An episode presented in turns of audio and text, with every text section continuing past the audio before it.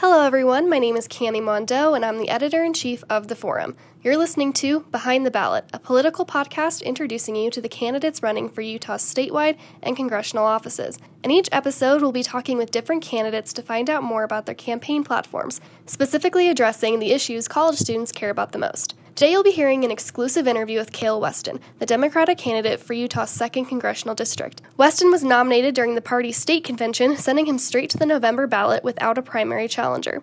He'll face incumbent Representative Chris Stewart, who has held the seat since 2013. Weston is no stranger to Westminster College, as he spent time here as a writer in residence and professor for the Honors College. Weston also has an extensive background in government, spending 11 years in the U.S. State Department, where he spent seven of those years as an advisor for the wars in Iraq and Afghanistan. Today, you'll hear Weston talking the issues that he's focusing on in his campaign. Although he's facing an incumbent Republican, Weston believes he has a strong chance of turning the 2nd Congressional District blue in the upcoming election. In fact, a poll from UtahPolicy.com categorized Representative Stewart as potentially vulnerable in the election if he was running against a Democrat with strong support. That's because of the decreasing amount of support for President Trump in the 2nd District and Stewart's consistent voting record supporting the president. At the time of this interview, Representative Chris Stewart's campaign did not respond to multiple requests for an interview with the forum. A disclaimer before we get started some portions of the interview had to be edited out for time constraints, but you can read the full, unedited interview with Kael Weston on our website, WC4Media.com. I'm here with Kael Weston, the Democratic candidate for Utah's 2nd Congressional District. Uh, most of our listeners actually know Kael personally because he spent time as a writer in residence here at Westminster. So thank you so much for joining me today, Kael. Thank you. I appreciate the opportunity. Uh, like you said, Westminster connection to Westminster connection. I spoke with Weston on July 29th, asking about his views on five subjects healthcare, immigration, climate change, police reform, and student debt. But first, I wanted to know what prompted Weston to run for Congress. First, I'm really interested in hearing from you, Kael, um, you know, like the big question of what made you decide to run for Congress. That's a good one because, you know, I think it's a serious time for our state, for the district, and I think for our country. And I didn't jump up and down right away saying this was something I envisioned myself doing, but I also believe I have some biography and background that lends itself to some of the challenges I think that the district has right now. And I think number one on that would probably be a lot of division. My 11 years in the State Department meant a lot of bridge building. And I think one of the big points I like to emphasize is while we can't necessarily shouldn't agree on every issue, I think there are issues that, that we can agree on. I also think that there's been a real disconnect in this district specifically where I feel like the incumbent, Chris Stewart, has treated his role to be more of a drive-by uh, no-show candidate, and I think that in order to earn the the title of representative, you really do need to do exactly that, earn it. And then there were two themes and two issues that we started off by focusing on. One of the big themes, of course, is country over party. I believe that neither party has all the answers. And I think now is a time where we need to look at what's in our nation's interest, not just what's in party's interest. And I think that's a big difference between me and him. Two issues. One, of course, is healthcare. And then based on my own biography and what I taught students at Westminster about is war and peace. I don't ever want young people from Utah or from any part of our country to go to a war that should never started. CD2 being such a big district, uh, half the state geographically, I think is an opportunity to do exactly what I said before to bridge build. So I love that it's a big gerrymandered district, ironically. and I know, I mean, if correct me if I'm wrong, but I don't think you've held elected office before, but you do have an extensive background working in like the government. So why do you think that you're a better candidate for the second congressional district? I haven't run for office since high school, but I've never lost an election in Utah, and I don't intend to lose now. but my background is very serious. I spent 11 years representing our country overseas and, and at the United Nations. That biography actually is what we need more of. I think we need people who are diplomatic by nature, who are looking to find common ground. I do think that he unfortunately treats his job to be Trump's representative to the district and not to be the representative of the people in the second congressional district to Washington. And then you did mention you're facing Representative Chris Stewart, who is an incumbent. And the second congressional district has always been like a mixed bag, jumping back and forth from Republican to Democrat. Ben McAdams is the only Democrat we have in Congress right now. Do you think you could be another Democrat in Congress in such a traditionally red state?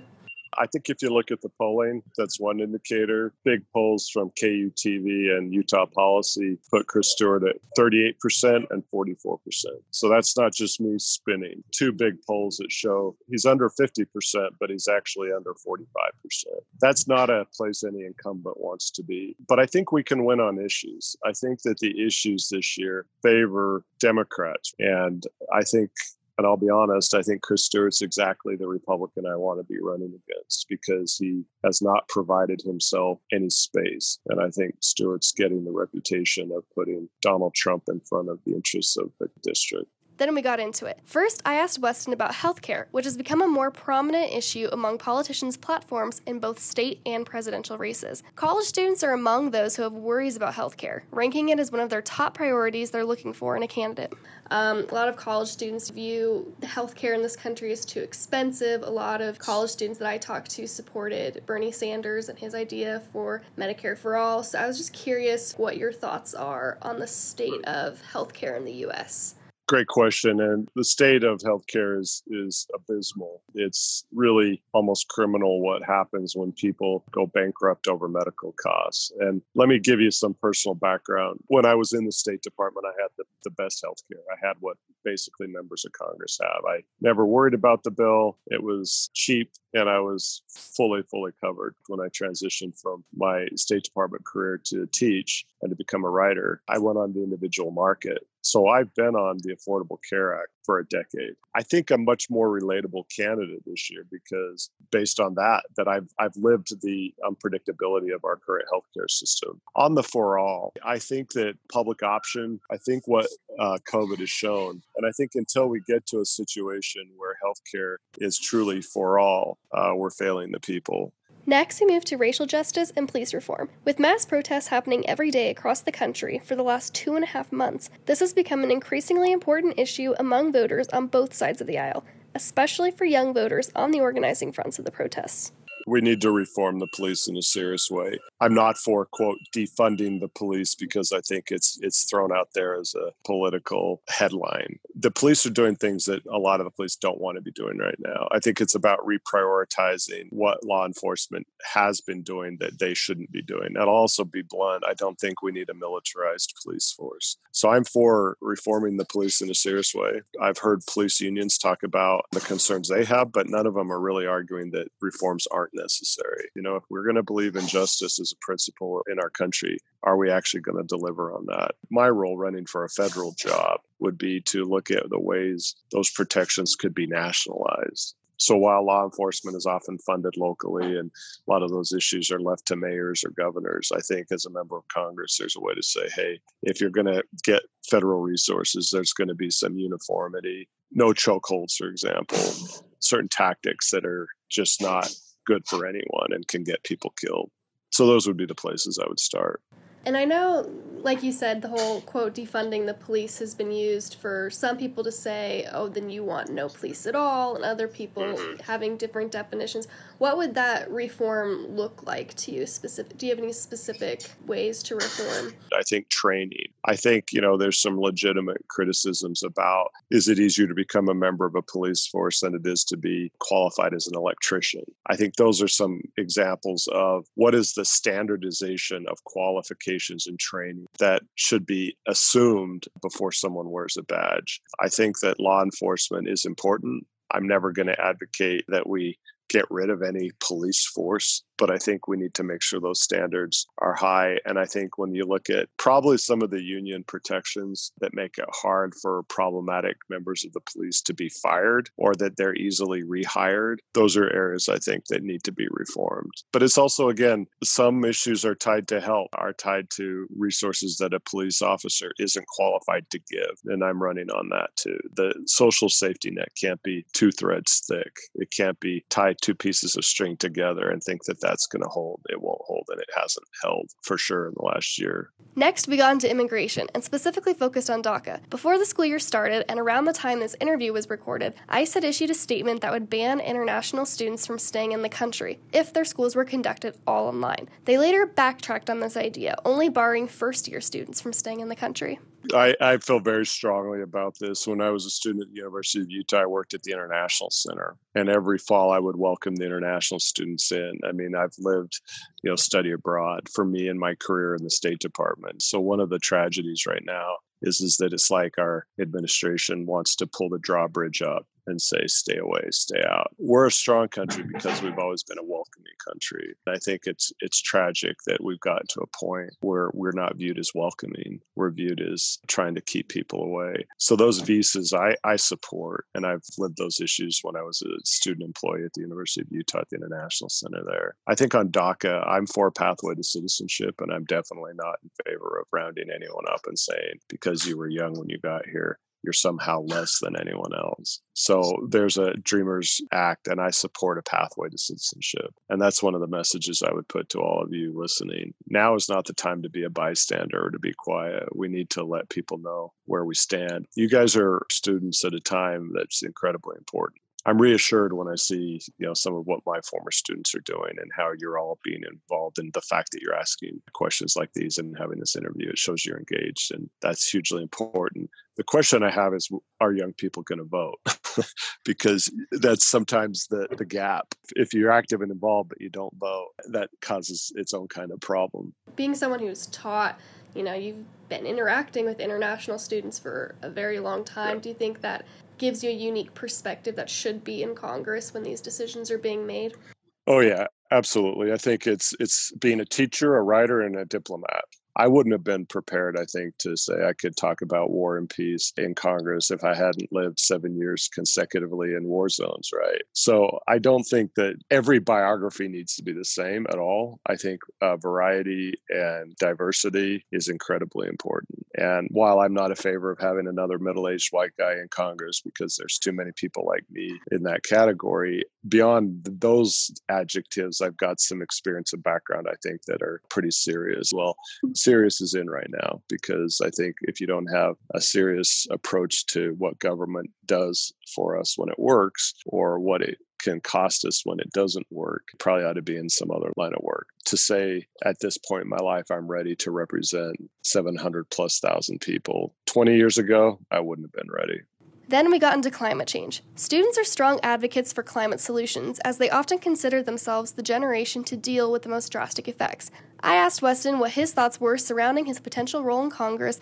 specifically on climate change issues. Well, I would say that there's three levels. Um, first is we need to get back into the international discussions. Right now, the Trump administration has pulled our representation on some of the big international discussions going on, and that's the first place I would start is making sure we're leading in an international way. If we're not at the table, we're not part of the solution. The second is where I think Congress does have a role. Pollution doesn't stay in borders. The inland ports in the district, and I'm following that issue pretty closely. I think I have views on it, and some people say, well, that's a local issue. Well, pollution isn't a local issue. Um, I'm not against a tax I mean, I'm not a fearful politician that says, oh my gosh, people won't vote for you if you ever mention we need to pay more to help our environment. And I know some people think I'm maybe too forward on that, but I think, you know, the gas tax is something to look at. And I'll end with one more, and we probably don't have time to get into it, but it's water. How do you look at water in the state of Utah, which is the second driest in the country after Nevada? And how do I have discussions with farmers about what might be a mega drought, you know, that's beginning? And that I think enables enables us to bridge between the environmental community and maybe the agricultural community. Final point I don't ever treat all farmers or ranchers the same, just like I don't treat all environmentalists the same. The more you get into a room and listen to each other, the more you see that actually there's a lot of kind of diversity within groups as well. And that's where you find the, the bridges. Then we got into student debt, which Kael was expecting to talk about. During his last semester teaching at Westminster, the college announced its expected tuition increase for the 2020 school year, which was an 8.5% increase. This led to protests from students and the eventual creation of a student union on campus. Kael was here and spoke to students about their thoughts, and I wanted to know if that would influence his campaign. And then moving on to just the fifth and final issue that I have. Student loans? That's exactly what it is, yeah.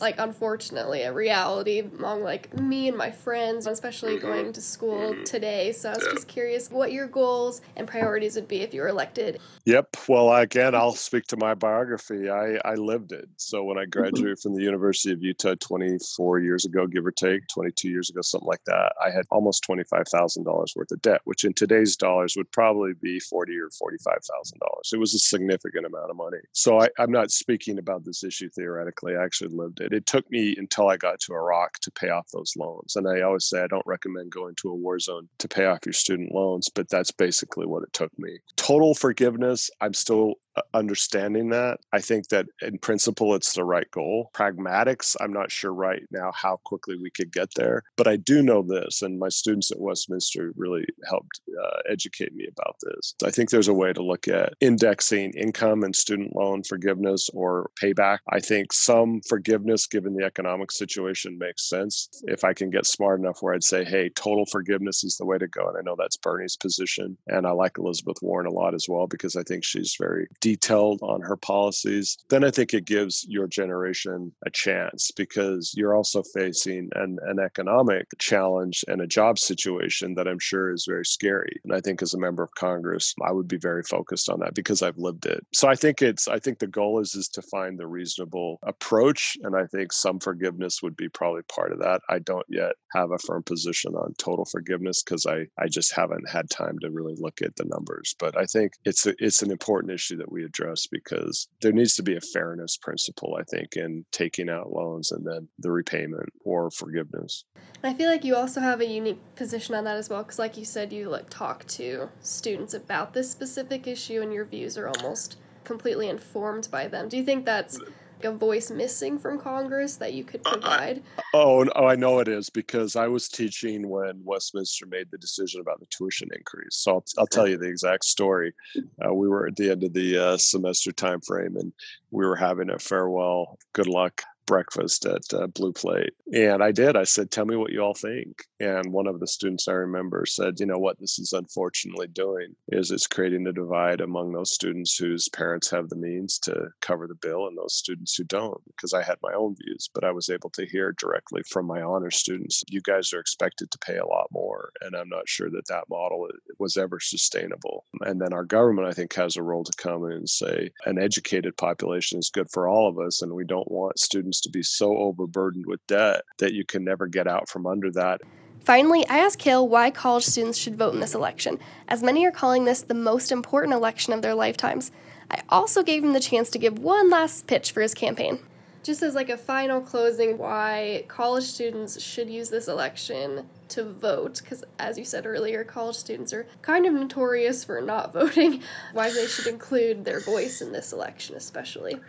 Well, I'm going to start with that one first mm-hmm. because apathy is something that is easy to fall into. And it's not just young people, it's everyone. We get busy, uh, we get focused on other things. But I think it's at times when the stakes are the highest that you've got to fight the apathy the most. And I'm more hopeful about this. I do think that young people are going to vote. Um, but if if you don't vote, it's on you. If you don't actually take your voices from online and maybe in newspapers or in your groups to ballot box on November 3rd. So I would say that in 2020, it is, I would argue, one of the most important elections that we're going to have for a long time because we kind of know where we are. It's a referendum on Trump and the Trump administration, and I think a referendum on people who blindly support him, like Chris Stewart. And it, it's taking a stand. It's saying my vote does matter. It does matter even in a gerrymandered district. We have a lot of benefits still in our country and we shouldn't take those for granted either. I've lived in conflict zones and war zones where people are struggling to stay alive week to week. We're not there, you know, and I hope we never get there. But we need to take very seriously what voting means in terms of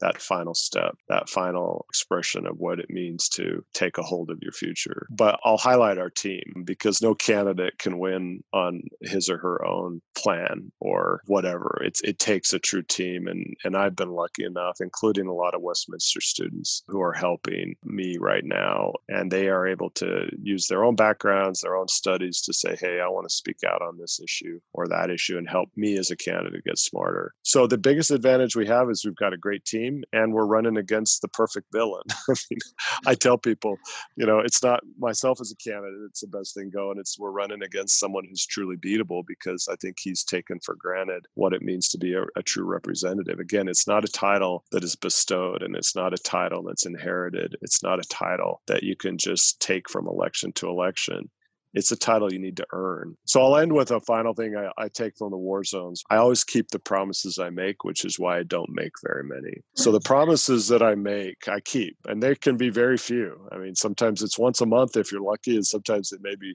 once a week, but it's not very often because I believe broken promises are part of the rap sheet of politicians. You know, they, they promise a lot and they never deliver. So, what I would promise students is I've lived among you, I've taught you, and I've learned a lot from you. And I think your issues are my issues. I've also been someone who had significant student loan debt. And I think on the other issues, I'm open, I'm transparent, I'm accessible. Those are all the things I think that representatives need to be. And if I don't do the job and I get elected, then you should fire me in two years. It's as simple as that. I don't believe in, in staying in a job just because you've got to earn it. And uh, if I don't deliver in two years, I should be fired. Well, thank you so much for your time today. I really appreciate you taking the time to talk to me. Not at all. Let's keep it up. So uh, when you want to do it again, maybe when we're closer to election, uh, I'd ha- be happy to do it and keep the conversation going. I really love when uh, student journalists reach out because writing and, and recording and podcasts are all part of what makes a democracy work. If we don't get conversations going, then elections come around and we don't know why we're voting or who we're voting for. So, so thank you for uh, for reaching out. Your generation, I believe, is part of the solution. I'm not just saying that. I believe that you guys have figured out some important things. You're coming into the job market at a tough time, but I think you've figured out priorities, and I've seen it change in Utah. Well, thank you so much. I really appreciate All it. All right. Thank you.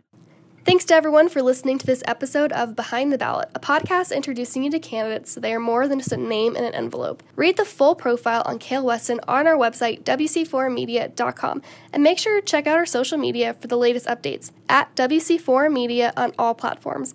In our next episode, we'll be talking to Democratic candidate for the Attorney General, Greg Skordas. See you next time.